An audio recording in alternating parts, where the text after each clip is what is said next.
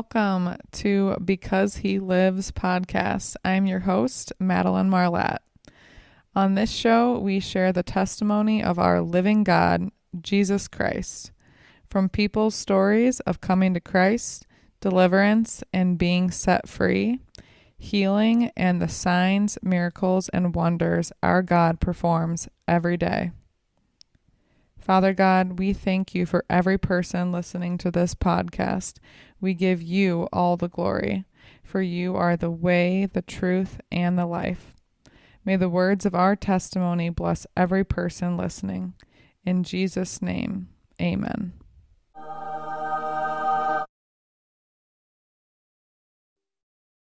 Hey everyone, this is Evan. Uh, today we're going to go through my testimony. I'm going to share my story how I got closer to God, how I, you know, the journey I took to get there.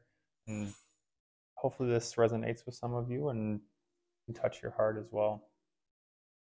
Uh, before we get started, I'd just like to pray real quick. Lord Jesus, bless this podcast. Soften the hearts of all listeners to this message. May the words I speak today come from you and land in their hearts. Holy Spirit, you are fully welcome here. In Jesus' mighty name we pray. Amen. So, growing up, I always knew who Jesus was, and so did my family. Um, we always we always said our prayers at night, really by ourselves. Though it was it was kind of a private relationship we all had, but really limited to prayers like that. Really limited to evening um, prayers we went to church occasionally, I would say. I went to went to a Catholic elementary school until third grade. I got a more so a dose of religion and understanding the the sort of rituals that come with religion, you know, um, just kind of across the Catholic side of things. Um, beyond that, after we we kind of moved around a decent amount, beyond that, um, I would say we went to more Christian churches that were just larger larger churches that didn't feel like a community, didn't feel like a home, was more of a you know, we wanted to get closer to God, so we think the way we need to do that is is we go to church, and we didn't always have a home church necessarily. So um, we we really understood the religion aspect. We weren't as familiar with having a, a deep relationship with God. Uh, flash forward to today, I I love Jesus. He is my best friend. Um, we'll talk more about that later on. Um, some of the things that got me to where I am today and kind of where I am today. Um, you know, I was the first in my family to complete a four-year college degree and then first to finish master's. Also, the first to accrue a mountain of student debt, but that has been conquered. Um, we lived in Illinois, um, lived in Louisiana for a few years, moved back to Illinois, had to get out of Illinois, so I moved to Texas, then you know ended up coming back to Illinois to be closer to family. Um, so really through you know living arrangements and through work i got to travel all over the country and kind of immerse myself in different areas and in different communities which was really cool. Um, i have a beautiful growing family a lovely home and a great job. You know i'm really happy with with where my life is at now. And how i feel now is i feel so much peace. I mean, life's not perfect. There's still still challenges in life, but I feel peace in areas that I hadn't even realized were causing me distress because I had gotten so used to the pain or discomfort or you know downstream impacts that they had that I just I thought those were part of me, part of my identity. And now I'm I'm coming from a piece of play, place of peace. I feel that peace. I feel you know a new level of love even beyond what I thought I, you know, what I could imagine. I, the moment that, like on that note, when the moment that my son was born, a new love was unlocked and unlocked in me. I never realized I could love another human as much as I suddenly did once that baby was earthside. Um, I mean, I immediately felt you know, like everyone I love in my life, the people I love the most, I love so much. And all of a sudden, this new level of love was unlocked. And I experienced that again when I was saved. I I suddenly realized what my relationship with my heavenly Father is, love that is there, um, and also as I, you know, I think about my. We're talking about forgiveness, and when I think about my son, I think about how God sacrificed His only Son, Jesus, for everyone's sins. Now, if you're a parent, look at your child can you imagine their life being taken for everyone else's sins? As you let that sink in, who are we to not forgive anyone for that matter? I mean, God forgave all of us, all of our sins, by sacrificing His Son.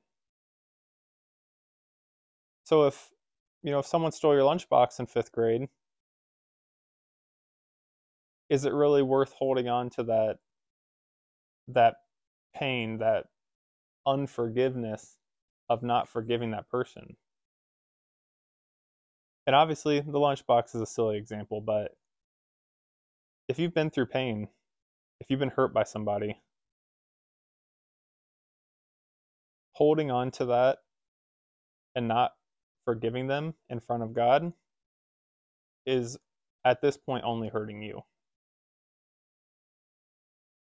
but you know, like everyone else, I have my own struggles. We'll talk more about different parts of that throughout this podcast. Really want to dive into my story, things that I thought I could control in my life, and and where I I truly found some salvation.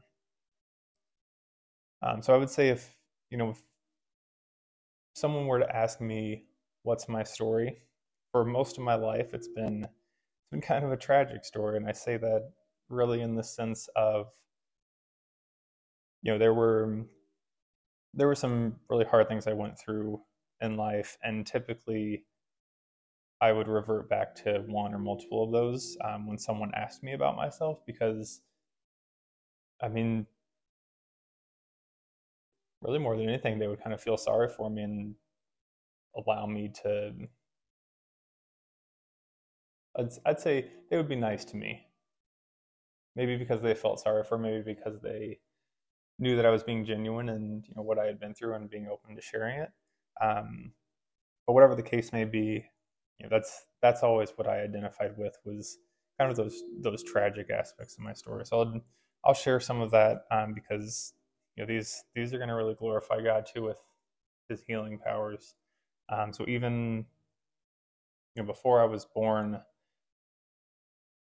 um, you know, my mom came home one day and my biological dad was doing some sketchy things. Um, so she removed him from her life. And then shortly afterwards, she found out she was pregnant with me. Um, so my biological dad was not in my life. I did not, I mean, I didn't even meet him until I was like 19. Um, but yeah, so that's that's one you know kind of piece. Like before I even came into the world, there was there was kind of kind of some drama going on, you know. So um, after that, growing up in Illinois, um, some things that like really stuck out to me. You know, I I kind of had a hard time fitting in in school, and this really carried over from Illinois to beyond. Um, you know, I remember once when I was maybe seven or eight, I had had a, a surgery to remove a cyst from my, um, basically where my Adam's apple is. And, you know, when I came back to school, whenever that was, like a week or so later, obviously had stitches on, on my throat, which kind of, you know, Frankenstein looking. Um, but I, I remember going to sit down at the lunch table, um, and this girl in our class, like, glanced up as she saw I was sitting down, like immediately got up and left. And I just felt itty bitty. Um, and I'm sure you know everyone's gone through some feeling like that in their life of just feeling unwelcome or feeling small. Um, but that was one that kind of kind of stuck with me in what was really a, the beginning of a tough period of life.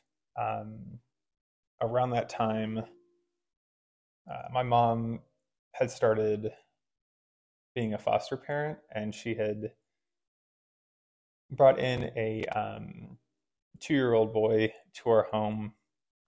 Um, and then a, a, few weeks later, his little sister was born. She had, you know, a lot of issues in the hospital, and she actually came straight to us from the hospital.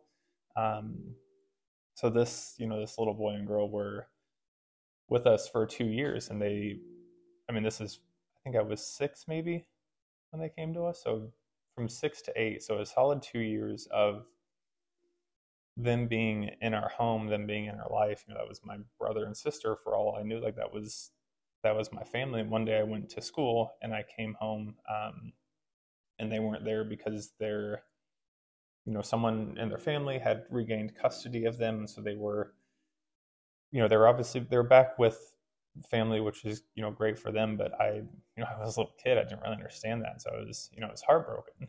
Uh, my mom was too. It was really hard for both of us to to go through losing, you know, what was essentially family. Um, but somewhere around that time, my mom met my stepdad, the the man that I call my dad, um, and they they got married. Um, and my dad got de- or not deployed, but he got um, moved to an office in New Orleans. Uh, he's a sergeant in the military. Um, and so we we moved down to you know the New Orleans area, um, started kind of had a, a, new start there. Um, this was a this was a new you know new experience for me. I hadn't really left where I had been in Illinois at all. um, you know, we had maybe driven to like Indianapolis. That was probably about it. Um, so I had pretty much a whole new world for me. Um, again, going into the not fitting in in school, I moved down to Louisiana for the second half of a school year. Um, after that school year, moved to the next the next school was basically a through third grade, and then went next door for the school for fourth through sixth grade. Then there was another school for seventh and eighth grade. So it was kind of a a lot of bouncing around, even though it was a lot of a lot of the same people across those schools. Kind of felt like I was constantly starting over um, and that really you know just it kind of made me feel like an outcast. I feel like I didn't felt like I didn't know people to begin with, um, and it's funny because I thought that would thought that would stay in that period of life, but that really that really happened quite a bit. Um, but anyways, not long after moving to Louisiana, um, there were you know, we had a, a nice little neighborhood that I lived in uh, but there weren't there weren't that many kids who were my age. Was, there were a lot of kids who were, I think, like four or five years older than me, um, and they would like come over to my house and play basketball. There were kids like always dunking on my on my basketball hoop because I, I don't know, just the way we put our basketball hoop in the driveway. You had like a full lane, so it was like right in front of the garage. So most people have their their hoop on the side of the side or the side of the driveway. So it's kind of a big deal that you know you had you could like shoot from further and all that stuff. So, anyways, had just had a lot of like older kids over at the house a lot and just like kind of made friends with a lot of these kids. Um, so there's obviously a lot of good that came from that. I learned a lot from these guys, um, and there were some some good friends in there, but um, there was one who you know definitely took advantage of me being younger and me being just kind of oblivious to things in the world. Um, but he you know he introduced me to pornography um, to masturbation. Um, i mean he even touched me in ways that a little boy should not touch a little another little boy, um, and that's something that very very few people know about. Um, but I'm sharing this because I think it's an important aspect of of this story. So we'll we'll come back to that later. Um, but yeah, so after after a few years in Louisiana, Hurricane Katrina hit. Um, at the time, it was just just another hurricane that was coming. You know, we had I had slept through hurricanes at that point. Um, we didn't really think that it was going to be anything too serious until I think maybe maybe like 36 or so hours before it made landfall. Um, so we moved, or you know, kind of packed up quickly, and joined our neighbors who had family in Arkansas, and you know, hit the road with them. And I was three weeks into high school at that point. So again, trying to fit in, and then you know, here came, here comes Hurricane Katrina to to interrupt that. Um, and we were fortunate our our house was not completely destroyed or anything like a lot of people's were, but we did have bad flooding. Um, we had you know our fence was destroyed. We had four big dogs, so we kind of we needed our fence, um, and we were renting. So since the house was still standing, the house was worth a lot more than it had been before the storm because there were you know there were a lot of families who their livelihood was truly in that area, they needed to be back there. So, um, you know, our landlord said, "Hey, here's the price this house is worth now. You guys can either pay that, or you know, I I got to find, I got to sell it for this price." Um, and so we we took that opportunity to move back to Illinois. Um, that is, so that's where I continued high school. Um, high school typical thing new high school. I was wasn't just starting high school coming in a few weeks or i guess at that point a couple months late. Um, so new kid i will say you know i was i was pretty openly welcomed by this high school which was really nice. There was um, just a lot of a lot of people who were open to you know me being there and just kind of allowed me to to hang out with them. So definitely helped a lot to have a little more of a welcoming environment there. Um, smaller school, more smaller town. You know, just a more of a, a true community. I'd say that was kind of my first experience at you know being part of a community. Um, so that was definitely definitely a good thing. Um, when I was you know, I was, when I was in Louisiana, my I had a best friend, Jeremy, um, and so you know, after Katrina, him and his family had had moved to another part of Louisiana. Um, I obviously was in Illinois, so we we stayed friends. We talked on the phone a lot. We texted. We um, came to visit each other a few times. Um, but he unfortunately he went through some really hard times. Got in with a bad crowd. Um, he had actually had surgery on his leg, and he was prescribed oxycontin for um, or oxycodone for for the pain for that surgery healing.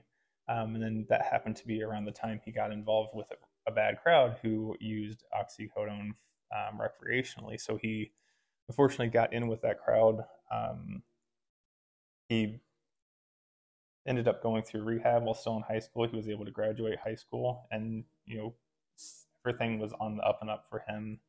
Um, and then one day, you know, a few days after I graduated, I got a call um, saying that Jeremy had passed away, and I was, I was absolutely devastated. That was really the first.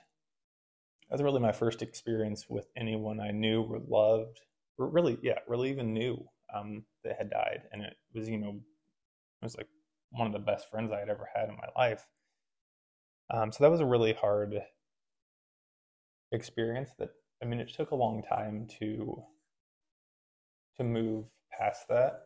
Um, it took a long time for that that to heal, um, and you know, kind of before that, I had, you know, like most high school kids, it started a, a relationship. Um, you know, I had a girlfriend in later high school. Um, and so I know kind of being in a relationship helped me to get through that pain at the time. Um, but I think I really I put a lot of pressure onto you know the I kind of I kind of cut down my circle um, of people who I was close with because really to guard myself from you know going through that hurt again. I mean, I think I put a lot of pressure on the people who were still in my life to kind of handle that you know that burden of of the pain that I had gone through. Um, so, anyways, you know, I had I had a couple bad breakups through through the following years, um, and really, you know, as I as I got past those, I I got through um, college. I moved to go to grad school up in Chicago. I was really finding a you know finding new friends, finding new experiences in life. Um, I started a job out of school that allowed me to travel all over the country, which was awesome. I met some, some really great people. Um, you know, some of my closest friends, and you know, my now wife. You know, really built those relationships in that time period. Um, I would say as as I was starting to feel like I had, you know, I was doing all the right things and I kind of figured everything out. Um, I was about, I just ordered the ring for my wife, uh, my now wife, um, to propose to her, and you know, around the time of basically right before that that ring was delivered to me. So before i had a chance to really talk to a lot of my friends about you know planning to get married or anything um, my good friend mikhail um, who i had been friends with he was he was one of the people who really helped me to feel welcome in high school. He was, was kind of funny the way we met. Um, it was like my grandpa had met his sister because she was working at a, a restaurant that he went to frequently. Um, and so he, like, my grandpa gave me a piece of paper with Mikhail's name on it, and he was like, "Oh, you know, reach out to Mikhail." I'm like, "What the heck am I going to do with this?" Um, you know, when I was when I first met Mikhail, he he immediately came up to me and he was like, "Hey, new guy, I heard you know me," and I was like, "Ah, you know, not really, but I know of your name." Um, which sounds like a weird way to meet, but oddly, that's how I made a lot of my my best friends is is by weird interactions to start.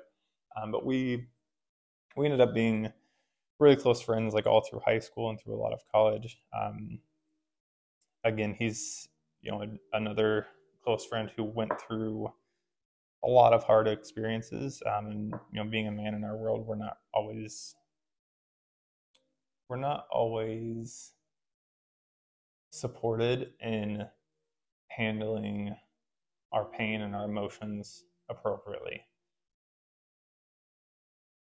Um, and so I, there was, you know, I remember in high school, I guess maybe it was right at the end of high school, somewhere in there. Um, I remember Mikhail attempting suicide. Um, remember him, you know, remember him driving, basically speeding through the country, driving off the road on purpose, um, flipping his car. He, you know, ended up in the hospital. I remember just going to see him, and I was, I was so confused. But I was also just like, "You're an idiot. what are you doing?" Um, but I, at the time, I really didn't realize how deep that was, or how how frequent the torment that he was experiencing was. Um, so, flash forward a little bit when I lived in Austin for a few years.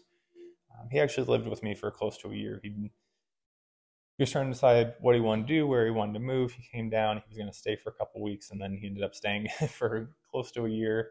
Um, you know, we had we had a blast together.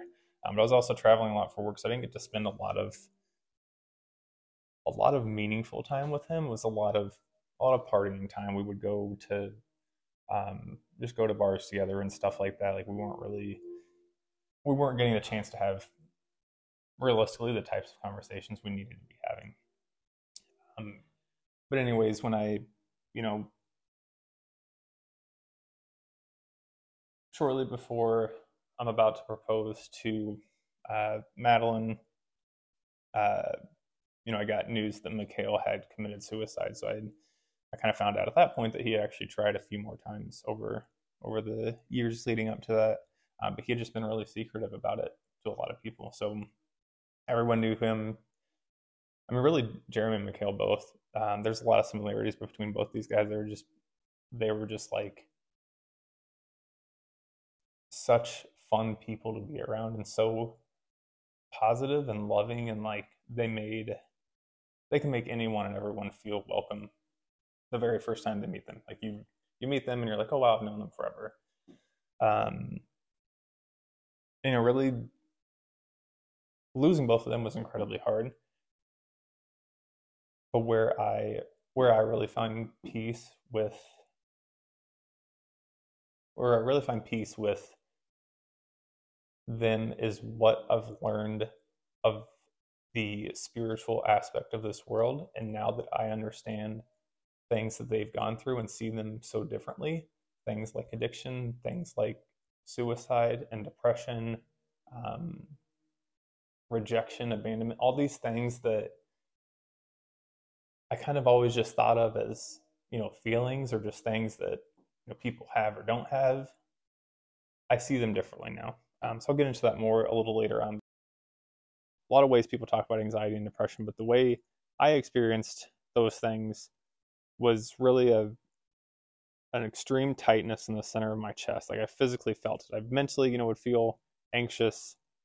Um, I went through depression, went through not enjoying things that I used to enjoy, kind of a numbness of feelings and emotions. And really you know all of those things that I worked so hard. I tried so many different healing methods to address, but there was one clear moment, one encounter with God that really just shifted that from you know, it was something I regularly encountered. It kind of got better sometimes, kind of got worse sometimes until that encounter with God, it was it was just gone. I found peace, I found love, I found joy, I found comfort in Jesus. That's kind of the background, the my quote unquote tragic story. I, kind of like to call it because a lot of pain that I went through here. Um, a lot of these things, you know, a lot of you have probably been through different aspects of these things. Um, they're, I mean, unfortunately, a lot of these things are are not uncommon. But what is common, what is normal, is that people generally don't know how to handle them, what to do about them, or maybe don't realize that there is a solution to all of these things. Um, and so finding a solution is exactly the the journey that I went on. Really, really after Mikhail died, um, you know, I had some big events going on in my life between Madeline and I getting engaged, between us, you know, getting ready for our wedding and stuff. But there was losing Mikhail really brought up a lot of the pain I'd experienced before that I thought I had addressed. Um, I, you know, I had buried it deep down enough that I just kind of thought it was it was gone. Um, but really, as we you know, as we kind of embarked on that journey together, I I was also really trying to focus on my own healing journey. You know, I was I'm very much a problem solver. I'm like, all right, there's there's this pain there's got to be a solution to this pain. Um, you know, what is that? So,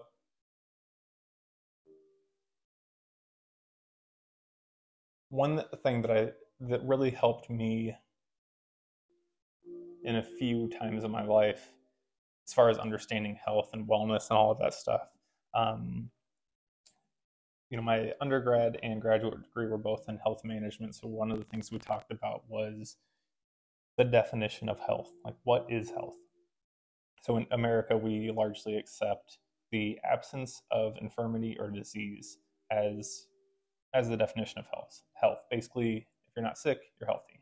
Um, the other broadly def- accepted definition, which um, was from the World Health Organization and is, I would say, used a little less in our country, um, is a complete state of physical, mental, emotional, and spiritual well-being.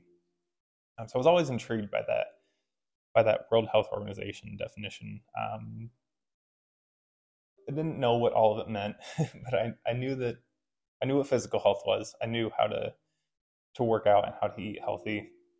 So I I focused on that a lot because I a lot of the things that I saw as being healthy came from that. Um, losing Michaela especially kind of opened my eyes to more of the mental and emotional health and how to address that but I I didn't know exactly what to do. So I tried a little bit of everything, um, and a lot. I I don't like to halfway do things, so I you know I I really tried to thoroughly understand things that I was doing and, and what could help me. So um, I tried yoga, different kinds of yoga. I tried acupuncture, um, chiropractic care. Probably went to five or six different chiropractors consistently um, throughout different periods. I tried therapy. Um, I tried nutrition changes, so like different types of you know different kinds of foods can be more inflammatory for some people than others. So I I really tried to understand the nutrition aspect um, of you know maybe this type of food is irritating me, so I'd cut it out for a while. I'd try incorporating different ones, that kind of thing. I'm really trying to like heal my body through through that, which I do believe there's a lot of power in that, but it's it's not the end all be all. Um, weightlifting, you know, strength training has been an important part of my life for a really long time. Um, I honestly, it took me a while to have this revelation, but I've I have since realized that you know a lot of the a lot of the consistency and discipline I had around weightlifting was really in managing pains that I'd gone through in my life. Um, kind of that deep burning fire I had to always lift heavy weights was because there was just like kind of a lot of pain and anger that were were buried deep down in there, and that, that helped to help to kind of mask those things.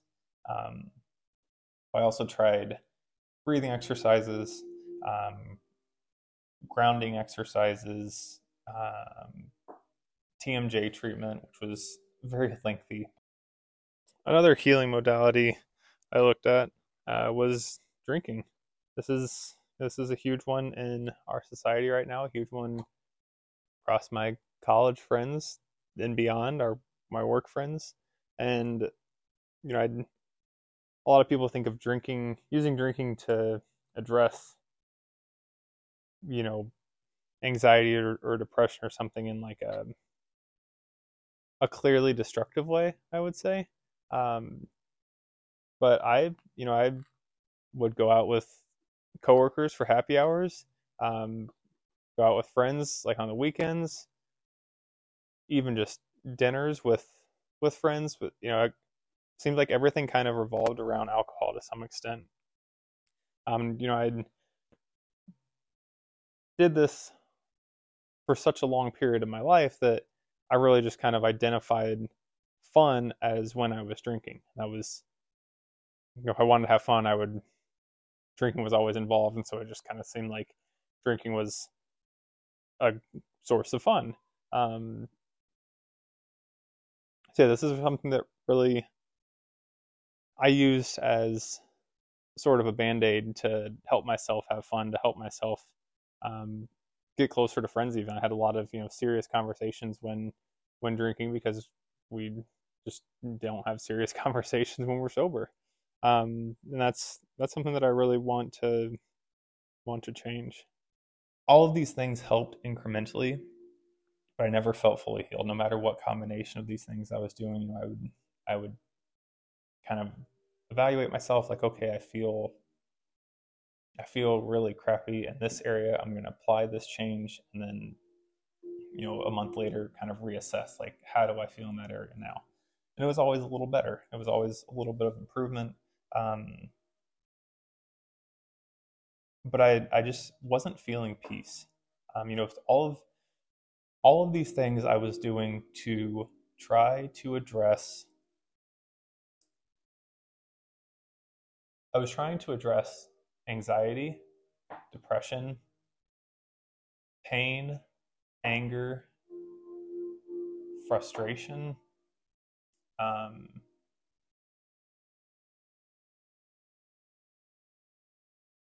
grief, sorrow, kind of all these things that I, I didn't know how to express, but I knew they were there. I didn't know I didn't necessarily know how to define them with those simple words. Um, but those those were all the things I was you know really at least consciously trying to address. Um, you know, I found out later there were there was more there was more to that list, um, but we'll get to that in in a couple minutes here. So you know, on that healing journey, I also I started an online year long intensive through the Institute of Integrative Nutrition. So this was a a really cool online course that taught me basically a different way to look at nutrition. So what what hooked me in on this this school was that they they define the food on our plate and like what we consume, the water we drink, like all that stuff. They define that as secondary nutrition. They define primary nutrition, like the primary things, the primary areas we need nourishment in our life are um, physical activity, our spirituality, home cooking, our home environment, our relationships, our finances, our career. There's there's a dozen, a dozen different aspects to what this school considered primary nutrition, and I thought that was a really cool way to look at things. And I was really interested in that because I, you know, I'm all these things that I've tried doing to heal myself. I'm like, wow, this could this could have some really helpful information that I can learn from here, and I can help other people to heal from similar things you know, I really went into it with the lens of this school can help me to be a health coach, which then I can help other people heal. But I need to heal myself and I need to feel like I am healed. And so I, um, you know, I started the school with that intention and, you know, I really learned a, a lot from it. Um, a lot of those incremental things that can really help. Um, also, as kind of towards well, while I was doing that course, um, one of my classmates told me about this therapy. Um, I don't know what you call it, a therapy modality, maybe called EMDR. Um, I I forget what it stands for exactly, but anyways, the the concept behind it is that we process our traumas during our REM sleep, um, and so that's that's the rapid eye movement sleep. So it's kind of a certain stage of a sleep cycle where your eyes are rapidly moving. It's kind of your mind's kind of processing different things.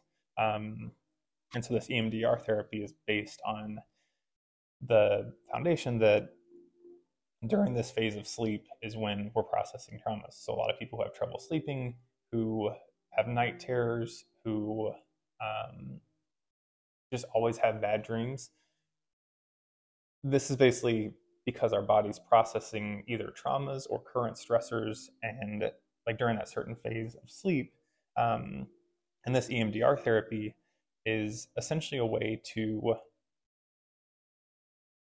replicate that but while awake while consciously awake um, so being able to like more more so pinpoint things that you've gone through that you need to address you need to focus on um, they're really really cool and simple type of therapy. Um, so I I looked up, you know, practitioners who practice this, and there happened to be one like five minutes from my house. So I tried it out. I had actually gone to this um, this office before about a year prior, you know, really trying to kind of work through the pain that had come up when losing Michaela. Um, but I didn't feel like we were really making progress because I didn't really know what I was trying to accomplish at that point this time, you know, I, I, was seeing the basically the lead therapist there this time, um, the one who was the one who I know was licensed in this modality. And so around the time I started up this process, um, I'd also started reading the Bible because I'd been kind of going back to that definition of health. I had been curious about the spiritual aspect, but I really didn't understand what I could do, you know, what how that related to me. So I started reading the Bible from the beginning, um, you know, Genesis chapter one, and as I'm doing that, I'm kind of you know reading a few pages every day. I'm starting up therapy with this EMDR process. So also for this, um, this can be done a couple ways. One is like the the practitioner just kind of like holds their finger up and she moves it side to side, and your eyes just follow like kind of going left, right, left, right. Um, there's also these like little hand buzzer things that you take one in each hand and just kind of vibrates left, right, left, right, left, right. And so I had, I did the the buzzer one because I don't know, it kind of freaked me out to stare at her finger going back and forth. But um, anyway, so that's that's kind of like the the logistics of how that works. Um, so I'm reading the Bible. I'm, I'm starting this therapy going. Um, I think I was going every other week, and then my wife had started listening to worship music a little more, especially when before our son was born, she started listening to worship music more and more. Um, and I had, you know, I started to listen to it more and more. So I put like a Christian radio station on in my car when I was driving around, and um, I was finding some songs that I would you know, work out to or walk to or whatever, um, or even just like work or study to. So kind of those three things were were healing things that were going on that um, I maybe didn't realize quite how much of an impact those were those were going to have to different aspects. Um, and while all of this is going on, I should mention too the TMJ treatment that I mentioned earlier was a that really came from a lot of physical pain that I was feeling with that I you know I when I was trying to find a healing modality for that I came across an office that basically offers an alternative to jaw sur- to jaw surgery by um, putting a device in that pushes the top front six teeth forward. Uh, they went forward, I think, like eight millimeters, and then once those teeth are moved, braces go on to pull the rest of the teeth forward.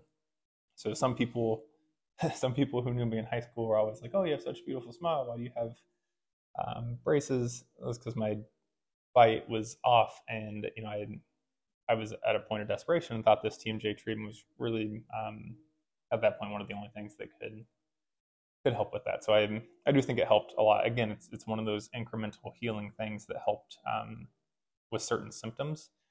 Um, I just mentioned that because that was that was another big healing thing that was ongoing while while I was doing these other three things. So during my therapy process, um,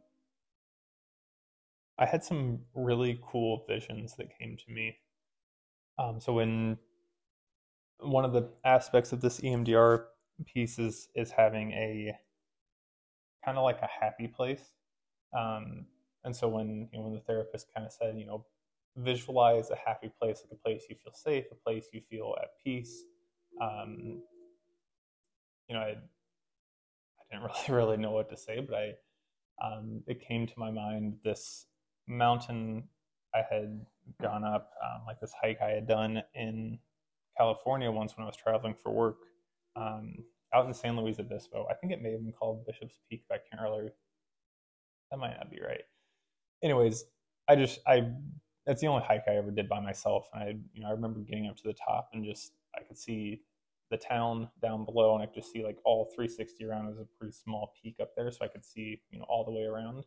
Um, I just remember feeling really peaceful up there, and I was like, man, I, I wish I could, I could feel this peaceful all the time. This is this is really cool, but it's also it's also exhausting hiking up a mountain. So I was like, you know, maybe maybe I'll just try to remember this because I'm not gonna do this every day. Um, so sitting up on that mountaintop is the the image that came to me when she you know said find your happy place. I was like, okay. So I I just kind of remembered sitting there at the top, looking down in a you know very peaceful state. Um, and I also when she you know asked me to imagine this I also like had this vision of Jesus sitting on the ground next to me with his hand on my back, just like a or kind of like on my shoulder, you know, kind of like just a a loving, supportive seat. And I was like, oh, that's really cool, you know, like how how weird that my you know my mind came up with that thought, um, which I I know now that was the Holy Spirit really pushing me along on my healing journey. Um, but anyway, so we as we went through this therapy process, um, we were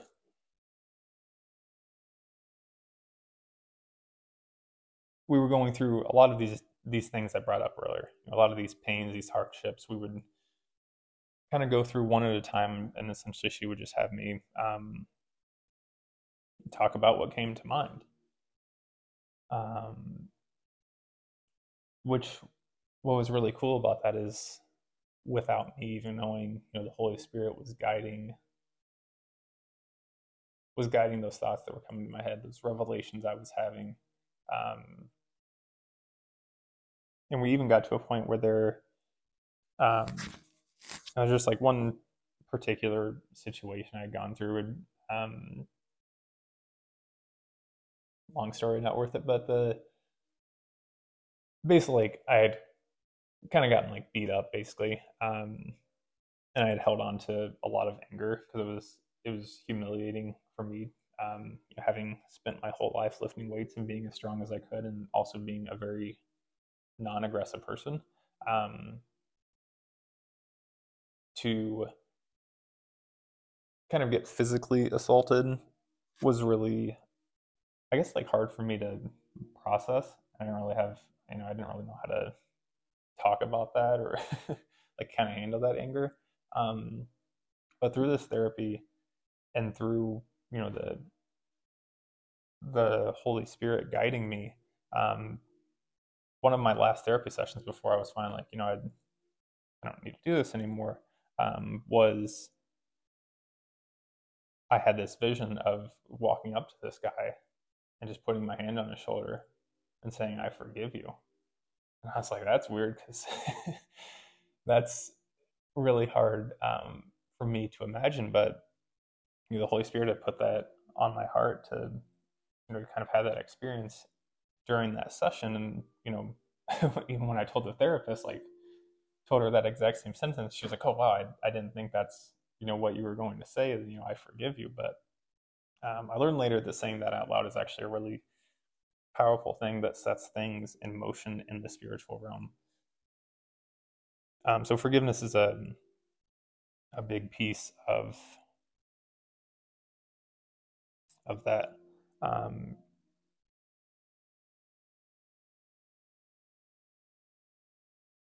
And, you know, another vision I had was kind of like walking with this jacked Jesus. um, and I say that if, if you've seen uh, Talladega Nights, you've, you know, you've heard the, the scene where they're describing their Jesus. You know, one guy's like, oh, I imagine my pound, eight pound, six pound, eight pound, six ounce baby Jesus, barely speak a word yet. And the other guy's like, well, I imagine my, my Jesus in a tuxedo t-shirt um, well, this vision kind of came to me of this, you know, this Jesus that had the physique of Ronnie Coleman. You know, he's like 6'4, 250 plus, solid muscle, just like walking with me. Um, I just I like felt small, but in a good way. Like not in the sense of me feeling small, but in the sense of Jesus feeling so big.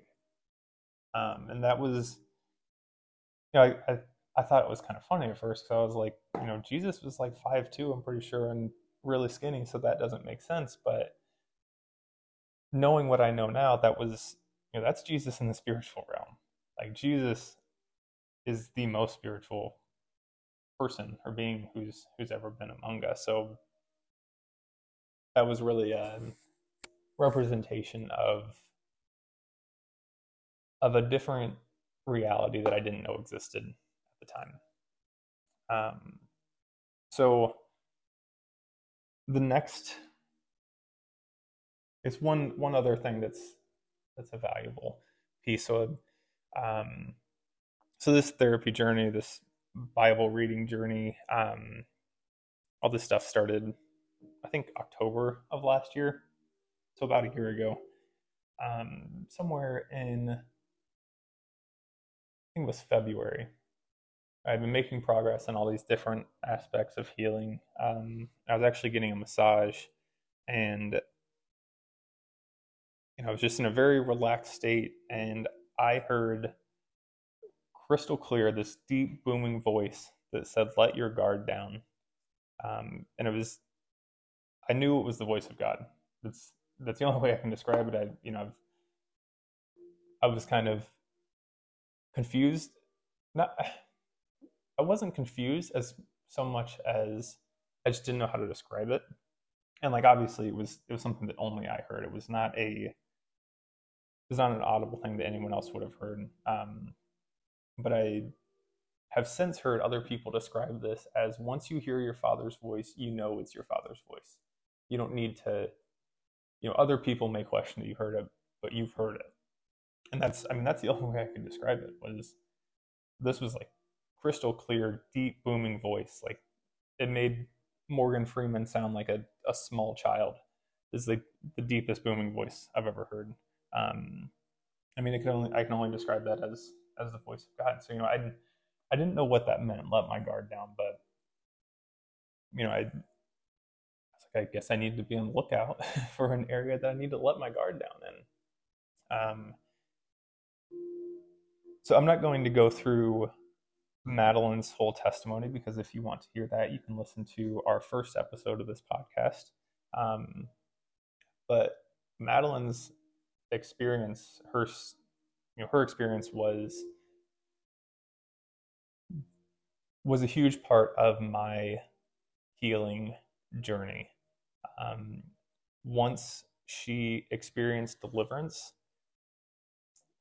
you know, I even though I wasn't in the room with her, once she told me what happened right after, I felt like I had been there. And I do think that's what that's why God told me to let your guard down, was because that's something that the spiritual realm is not something that's clear to a lot of people, and a lot of people would turn away from it because it's you know in the physical world we have science and we apply this change we get this result we know exactly what happens but in the spiritual realm we can't see what's going on most people can i should say some people can see the spiritual realm. Um, but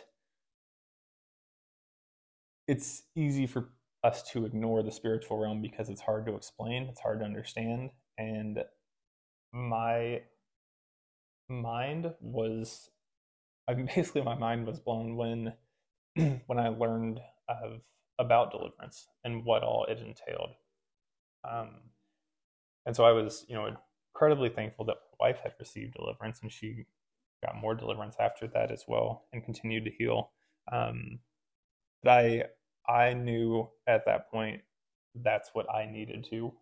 Um, I was very I didn't know what all it entailed necessarily, like how it was going to help me, but um, we have some now very good friends. Um, there is a couple who is is just very they have a, a great relationship with God. They are anointed with the presence of God. Um, they have done a lot of healing through Jesus' name, which um, you know I now understand that as Christians we all have that authority to do. So, anyways, we we went to their house. Um, that's where I I received deliverance myself. Um, I remember going in there, and you know, Steve is like, what what do you want to accomplish from this? Like, what do you want to do today? I was like, I don't know. I just know I'm supposed to be here. Um, I, I just don't know.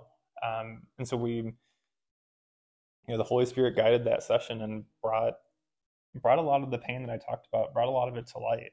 I mean, it it came up and I received healing for it.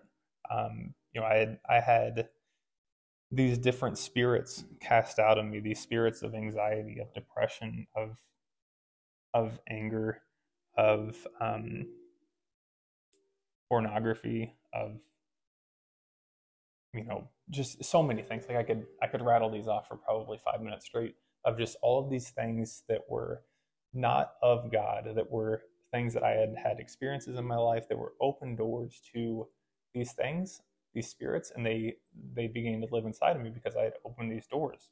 And it doesn't matter whether I did that knowingly or unknowingly, they, these doors were open. The music I was listening to was opening doors. Um, pornography had opened doors. I mean, drinking alcohol, smoking weed, like any anything and everything um, that's not of God. Like there are there are things that are open doors to these unclean spirits is what they're called in the bible um, and you know there's a reason why i avoid a lot of the things that i avoid now not only because of what i know but also because god has taken away any you know any spirit of addiction any spirit of um, you know needing those things in my life because I I know Jesus Christ is my Lord and Savior. Um, so, anyways, going back to this this session, you know, um, they laid hands on me and healed. Um, you know, prayed for me, um, prayed for healing of my heart, and I. This was, I mean, this is like a super powerful time in the session where I um, I had a vision, and I should say too, I've never considered myself an imaginative person. I don't have before these godly experiences. I've never had like unique or elaborate or or even cool visions. I don't feel like I've I don't know, I feel like I've been um I would always consider myself like maybe like artistically challenged. so having visions like this were were kind of a big deal to me, um, especially because I could tell they they weren't coming from me. Um, so this so anyways, like as as my heart was being healed, I had this image of sitting on the lap of this just gigantic God, um, just I mean, like as basically as big as this earth, just like sitting on his lap, and um, that was that was the true moment where I realized who my heavenly Father was, and that my heavenly Father was more important than any any person, anything, any feeling, anything on this earth. God is above all of that. Any healing modality, God is above all of that. If I want true healing, that comes from Jesus in this session, I also um, I also began to really work on forgiveness. Um, I you know I forgave that kid who hurt me when I was a kid. Um, I mean, I, I even for I forgave my friends for dying. Like I forgave. I mean, I, for, I forgave my mom and my dad for things that. I mean, not even just not even for specific things, but just like forgiving them. Not necessarily that they did anything wrong or that they knowingly did anything wrong, but there is power in speaking forgiveness in the spiritual realm. Because by speaking forgiveness, we're setting wheels into motion of of that person being forgiven and God's will being able to be done. Because when the Bible says in Mark chapter 11, verses 24 to 25, I tell you, you can pray for anything, and if you believe that you've received it, it will be yours. But when you are praying, first forgive anyone you are holding a grudge against, so that your Father in heaven will forgive your sins too. And in John chapter 20, verses 21 through 23, it says, So Jesus said to them again, Peace to you. As the Father has sent me, I also send you. And when he had said this, he breathed on them and said to them, Receive the Holy Spirit. If you forgive the sins of any, they are forgiven them. If you retain the sins of any, they are retained. So, what that says is that by not forgiving, we are holding on to the sins that were done to us. By forgiving, we allow that person to go to God for his judgment. We're not saying that person, that we approve of what that person did or that we're okay with it, but we're saying that we forgive that person and that any judgment for that person will be done by God not by us. Our job is not to judge people. Our job as Christians is to love people, to care for people, provide support for people. God's job is to judge. So any judgment is reserved for God. So like it's a lot of people say oh, only God can judge me, and then they they do stupid stuff that they shouldn't be doing. it. and I don't say that out of a place of judgment, but rather it's it's something that people should be aware of. Um, and I I feel that being aware of that comes from reading the Bible, reading the truth, and realizing that this is not just not just another book. It's not some fantasy fairy tale. Um, I guarantee you, if you start reading the Bible, you will you'll feel some type of way. Some things will start happening because things are happening in the spiritual realm by you reading the words of God, um, and you will more and more have more revelations, more visions, more. You, know, you may even hear a word from God. You may have thought I was crazy when I said that I heard from God, and that's fine because I, I honestly, I don't mind if you think that. Um, but on the other end of that, I do want you to experience that because it's incredible. So, who is Jesus to me? Jesus is my healer, He is my foundation. Jesus is love, He is peace, He is purpose, He is my strength, and He is my deliverer.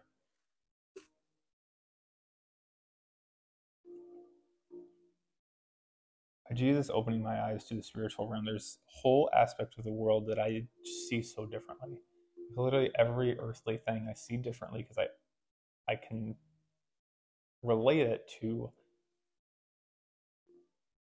what the core foundations of it are, what it the core foundations of it are at a spiritual level, whether it's something that's coming from God or something that's coming from the enemy. And when we, I do think it's one of those areas where things can very much so be broken down into those two categories. And yes, there are, I mean, there are some things that are, I don't know, in between. You know, I see a pillow right now. Is a pillow evil? Is a pillow good? It can be used for evil. It can be used for good, right? It's perspective, and it's we as humans, we have free will. That's what God blessed us with is free will. We choose what we use that pillow for. We can rest our pretty head. Some people try to smother people with pillows. Doesn't mean a pillow is bad or good, but it's something to to be aware of that we have free will. And when I hear people say, I don't know if I believe in God because this this child got cancer, or this guy killed this other guy, or this person lost their job. I understand that's not a good thing. You know, those those things happening are not good things. But God will take bad things and use them for good, for one. And for two, they're if we think about what caused different things to happen, bad things almost always, at least in my opinion, come from something that the enemy has done, something that the devil has done to influence a situation or cause something to set them in motion. If you know if someone is feeling extreme anger and they have a, a spirit of anger upon them and rage and they are angry enough to hurt somebody else, do you think that's something coming from God or do you think that's something coming from the devil? So, yes, that person was given free will by God, can perform that action, but that doesn't mean God just let it happen. He's not just like sitting there allowing things to happen or not. He gave us free will. It's an area where we as people have to take responsibility and understand our role as believers of Christ and what our role is here on this earth to to advance his kingdom.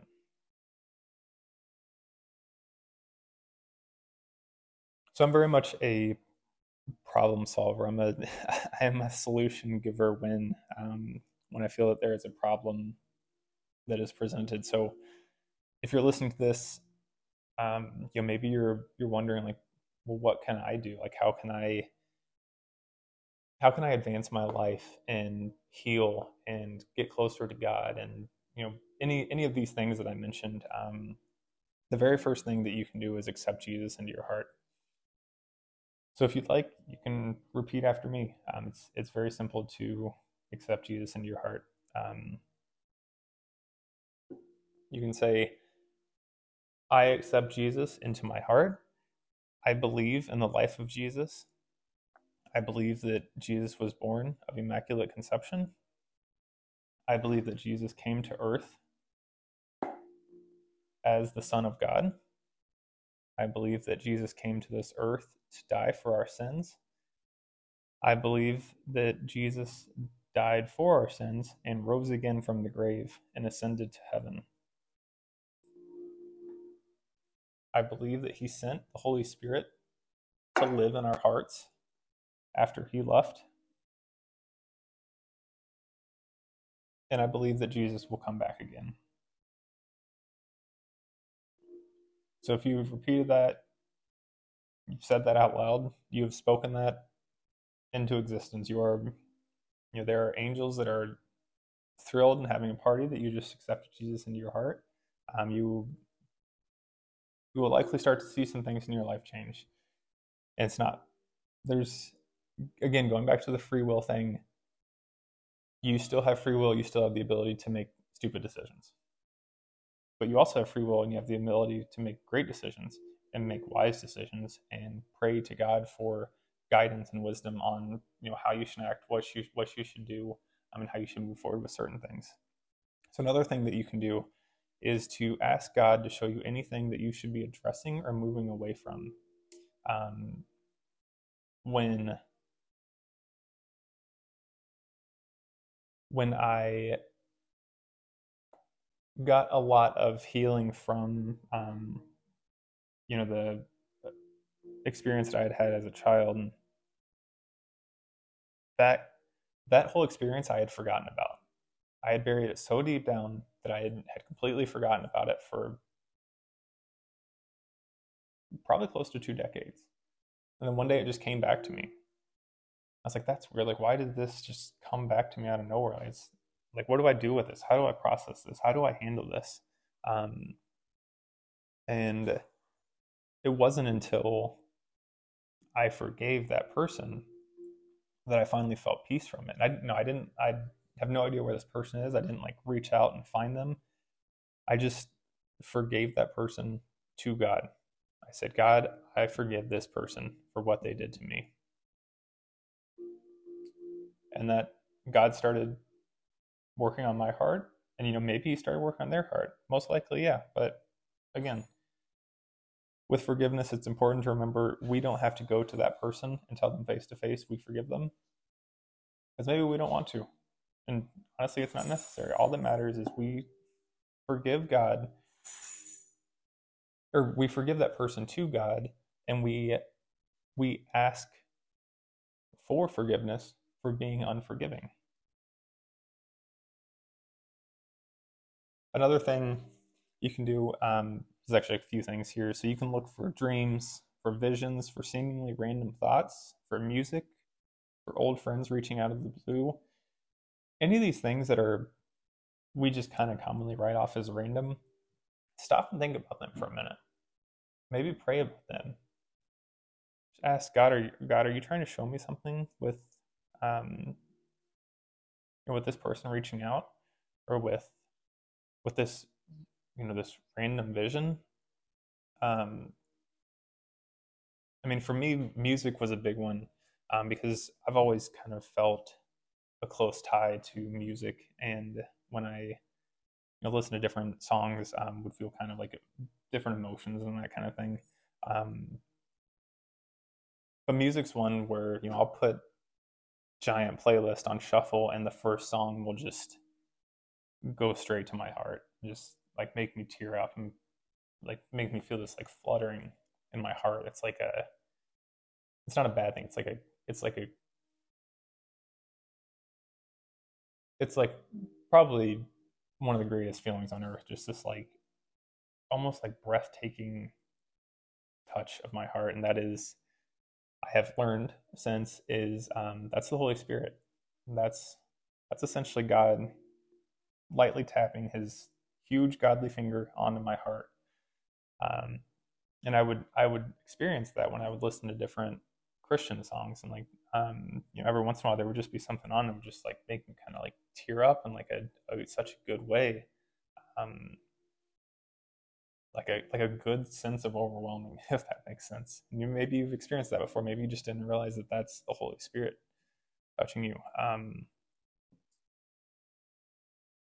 but another thing you can do, you can reach out to me and let me know how this testimony has impacted you and how you could use help. Um, you know, I'm happy to pray for you. And the the most important things you can do in general, to sum it up in three words: love, forgive, pray.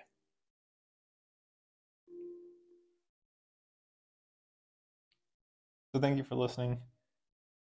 I hope that this testimony was powerful for you. I hope that it touches you in a way that um, brings you closer to God. I hope it brings you healing. Um, you know what? Forget hope. Father God, I pray that this podcast brings people, brings our listeners healing, brings them love, brings them peace.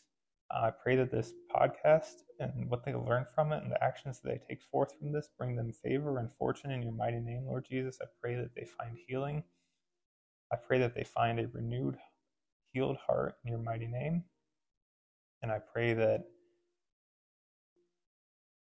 any you know any unforgiveness that's that may be holding people down, maybe creating issues in their life that maybe they don't even realize are going on. I pray that this unforgiveness leaves them, that they that you the Holy Spirit starts to send to these people visions, reminders of people or things that they need to forgive, and that they may openly forgive them to you, God, and begin to receive their healing and peace throughout their life.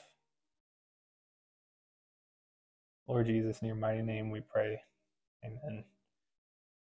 Well, thank you for listening. Be sure to reach out to me um, if you have questions, if you want prayer, um, if you can hit like or subscribe, or I don't even know what the buttons are on on all these things, but just hit some hit some buttons that look good. Um, yeah, share this with a friend. Share this with someone that they could be touched by this message. Um, and we'll plan to have more and more more and more testimony similar to this of just God's everlasting, ever moving power and love and peace that He brings upon us. Have a blessed day.